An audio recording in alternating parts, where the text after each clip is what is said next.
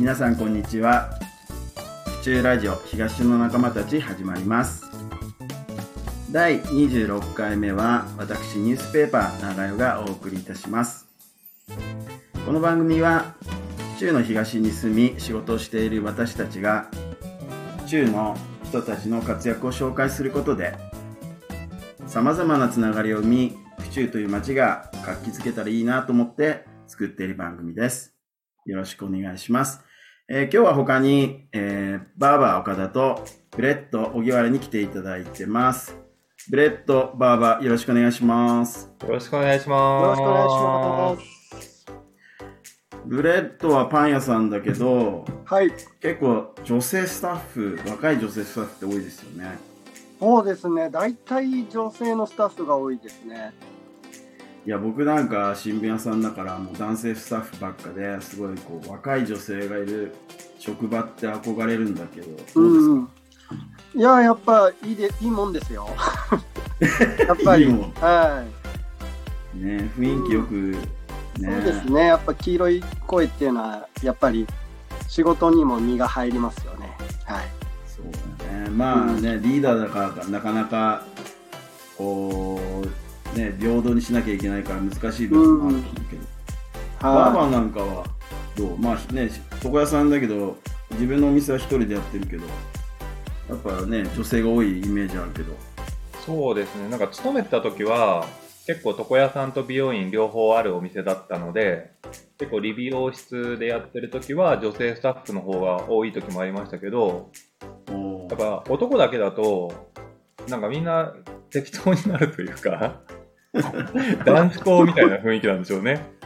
あやっぱ女子女性が多くなるとやっぱ男性の身だしなみしっかりしてくるなっていうのは感じてました。そうだよね、うん、いや結構まあ自分も男だから分かるけどさ男って結構いい加減じゃん。人によりますよね。そうだいやだからなんかね本当この残りの人生一度はそういう女性が多い職場で仕事できたらなって思うんだけどね。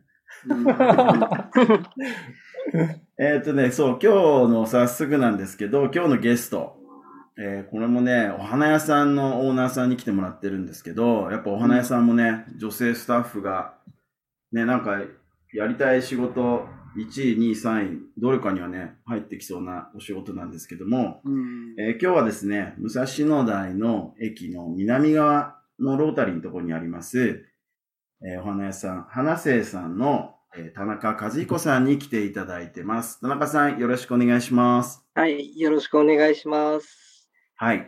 えー、それでは早速なんですけども、簡単に、えっ、ー、と、自己紹介とお店の紹介、よろしくお願いします。はい、はい。えっと、武蔵野台駅南口の、えー、駅前で紹介させていただいてます、えー、花屋花生の田中と申します。はい。はいありがとうございます。えっと、まあ、実は僕ね、もう、武蔵野台の駅の北側で読売新聞の販売ってやってるんですけど、花生さんと同じ商店街でやらせていただいてるんですけど、はい。花生さんの歴史、ちょっと簡単に教えていただけたらと思うんですけど。えっと、創業したのは、えっと、1988年、平成元年の4月なんですけども、はいはい、まあ、場所は武蔵、その時は武蔵野台ではなくて、隣の多摩霊園の駅の商店街の方で、えー、始めました。両親が始めました。どこら辺ですか、最初のお店って。最初のお店、あの、一番最初始めたのは、白糸大文化センターの前の細い路地の方なんですけど、はい、まあ、そこだと、あの、人通りもそそれほどないっていうことで、その時の多摩レーンの商店街でお世話になってた方が、えー、紹介していただいて、えっと、今の、えー、東寿司さんがある交差点の、はいはいはい。うんと、東寿司さんの向かい側のところに小さい店舗を出したのが一番最初ですね。あの、多摩レーンの駅から、うん、えっ、と、ちょっと北に来たの交差点ですよね。そうですね。今も花屋さん？今もお花屋さんあって、えっと、その頃に、あの、うちで、うちで、えっと、修行をしてた男の子に、なんていうんですかね、のれん分けというか、うーん。その子が独立して自分で、えー、花生の後を継いで、今、花お花屋さんやってくれてますね。そうなんですね。いや、うんね、その、田中さんは、まあ、本当府中の方で、はい。てっきりもっと、まあ、平成元年から花屋さんなんですね。もっとなんか、もっと昔からやってんのかなと思ったんですけど。そうですね。自分が高校を卒業する年の、に、を機に、えっと、両親が始めたっていう感じですね。その前までは、両親は生産農家でお花を売る方ではなくて、お花を作る方の、まあ、農農家はいはいしてました。その生産農家さんっていうのは、お父さん、お母さんうん。がやられてた？そうですね。僕のおじいちゃん、おばあちゃんの代からですね。ああ、それぞれお父さんのお母さんそうですね。はい。両親の、それぞれのおじいちゃん、おばあちゃん。へえ。はいまあ、お父さんの実家は府中で、じゃあ府中ではい。やられてて、お母さんの実家は？お、母さんは、えっ、と、兵庫県の宝塚市、の方ですね。関西。まあ、宝塚っていうとなんか聞こえはいいんですけど、はい。えっ、と、もう丹波とか、えっ、と、三田とかに近い、もう本当に宝塚の一番山奥の方、うーん。です本当にもう何にもない、本当に畑しかないような田舎の村で。はい。じゃあそれぞれお父さんとお母さんが生産農家の息子さん、まあお子さんで、うんうんやっぱそれがきっかけでそうですね。出会ったんですか？僕のその両おじいちゃん同士が、えっと、お花でつながってて、で、まあそこ、それを、そのつながりでっていうか、ええそうなんですね。じゃあ、それからずっと府中で生産農家されて、その、田中さんがうん高校生卒業するときに、自分が高校卒業するときに、うん、両親が花屋。あ、そうだったんですね。まあ母の思い入れの方が強かったみたいですけど、えー、あ、お花さん、お花屋さんやりたいっていう。うん、ああ、そうですよね。僕、あの、お母さんも存じ上げてますけど、すごくこう、なんとお話が好きというか、やっぱりうん。ね、こう、直接お客さんと会うお仕事が向いてそうなうん。お母さんですもんね。そうですね。えー。えっと、その多摩レーンのが1号店で、そね。の後っていうのは、その後、えっと、平成5年かな？あの、今の、うちのテンテナントが入ってるビルはい、完成したと同時に、はい。えっと、うちもそこの1階のテナントで入って、まあ、武蔵野台は今に至るっていう感じですね。あと、東府中にもあったってうん、そうですね。東府中も平成7年、それから武蔵野台ができて2年後に、あの、府中の方帰ってきて、うーん。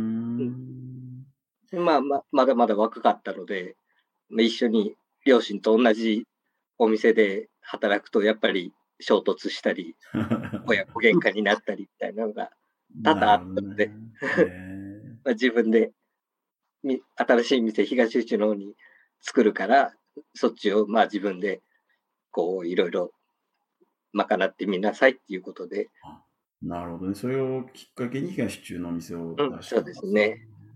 そ修行、修行ってどのくらい、ど、どこに行ってたんですか？と高校卒業してから7年間ぐらい、最初のに最初の2年間ぐらいは、えっと、都内の方の本当の普通のお花屋さんにはい勤めてて、でその後、その大阪の方のお花屋さんを紹介してもらって、えーそっちで5年間ほどお世話になってました。うーん。その修行時代ってやっぱこう、まあ、うん大変だったというか、やっぱりね、慣れない土地で、うん。どうだったんですか？まあ、こう、親元離れて一人暮らしをするっていうのは、まあ、その時初めてだったので、はい。結構ワクワク感っていうか、ああ、うんなるほどね。まあそうですよね。20代前半で親元離れるんですもんね。ここで、うん、じゃあちょっとラジオじゃ言えない楽しいことも知った？まあ、いろいろ、はい。それなりの人生経験が 埋めたかなっていう感じです。なるほどね。で、修行終わって、東中のお店を出すタイミングで、そうですね。府中に戻ってきたっていう。はい。ね。お花さん、お花屋さんをやってて、なんかこう、大変だなっていうことあります？今、こう、完全にこう、勉強の身から経営者の立場になってみると、やっぱりいろいろマネージメントとか、うん、あとまあ、よく言われますけど、みんな、みんな言いますけど、やっぱりお花って生ものなので、野菜とかお魚とか、まあパン屋さんとかも同じでしょうけども、うん、まあ、どんだけ長く保とうと思っても、やっぱり1週間ぐらいが限度なものなので、そういう、なんていうんですかね、管理とか、うん、が難しいところかなっていうところですね。そうですよね。やっぱり、なるべくロスはね、少なく。うん、そうですね。したいですもんね。かといってね、お客さんが来て、はい、あないってなると、やっぱお客さんもね、悲しませちゃうし。うん、なるほどね。ブレッドはあのね、今ちょっとだからそのロスの話あったけど、はい。パン屋さんも結構そういうロスがあって、何か共通することがあります？そうですね。うちもやっぱり1日だけ売って、次の日は売れないようなパンっていうのもやっぱ中にはあるんで、うんまあそういうものをね、まあ今、やっぱり SDGs だったり、ね、そういう販売ロス、うんフードロスをやっぱ減らしていかなきゃいけないっていう、まあ、風潮があるんで、まあ、そこら辺ちょっとやっぱり、あの、ね、加工したりとか、まあ、そういうのはやっぱり結構大変ですね、考えるのは。うんうん。もしなんか、田中さんに質問があれば。はい。まあ、1週間しかね、あの、販売できないってさっきおっしゃってましたけど、うんうん、まあ、1週間過ぎてしまったお花っていうのは、どうされちゃってるんですかね？えっ、と、やっぱり、こう、咲きすぎちゃったりとか、はい。あの、まあ、品質がやっぱり落ち落ちてくるので、もう完全に、もう、それを過ぎたら、もう生ゴミ、ゴミにしかならないですね。ああ、そうなんですね。うんなるほどね。なので、まあそういうのをできるだけ、まあフードロスも一緒でしょうけれども、そういうロスをできるだけ出さないように、まあいろんな今までの過去のデータとか、週間天気とかを、とかをいろいろ眺めながら、少しちょっとずつ調整したりとかしてますね。なるほどね。そうですよね。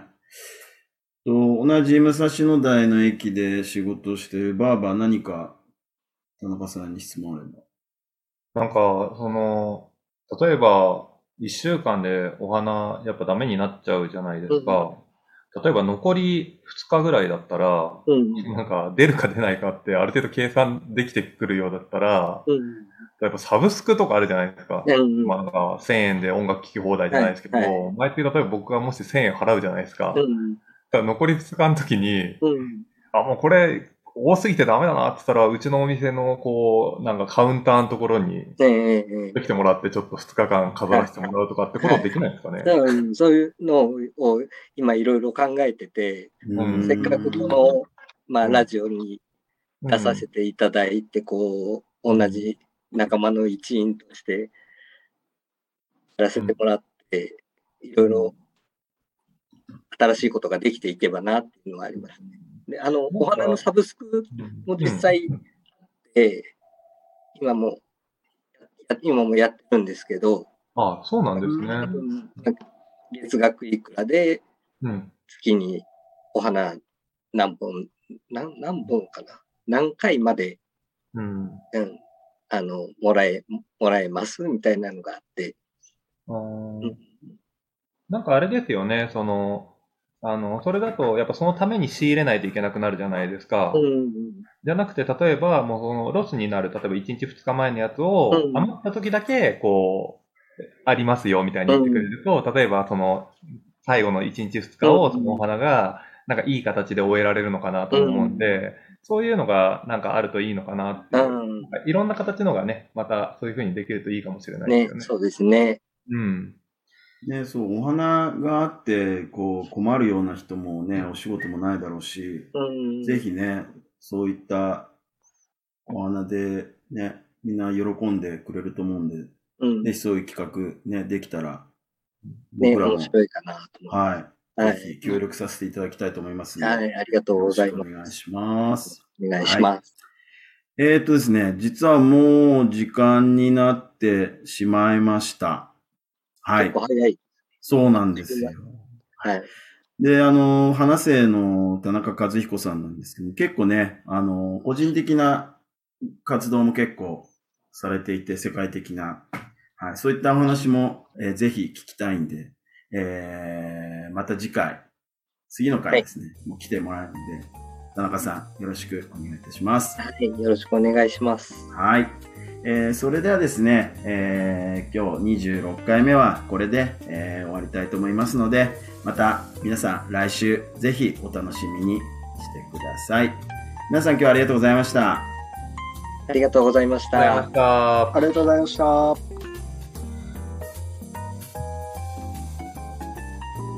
この番組は原田工務店ユーカリホームバーバー目覚み読売センター府中第一グーランジェリーテールビバンの協賛でお送りしました。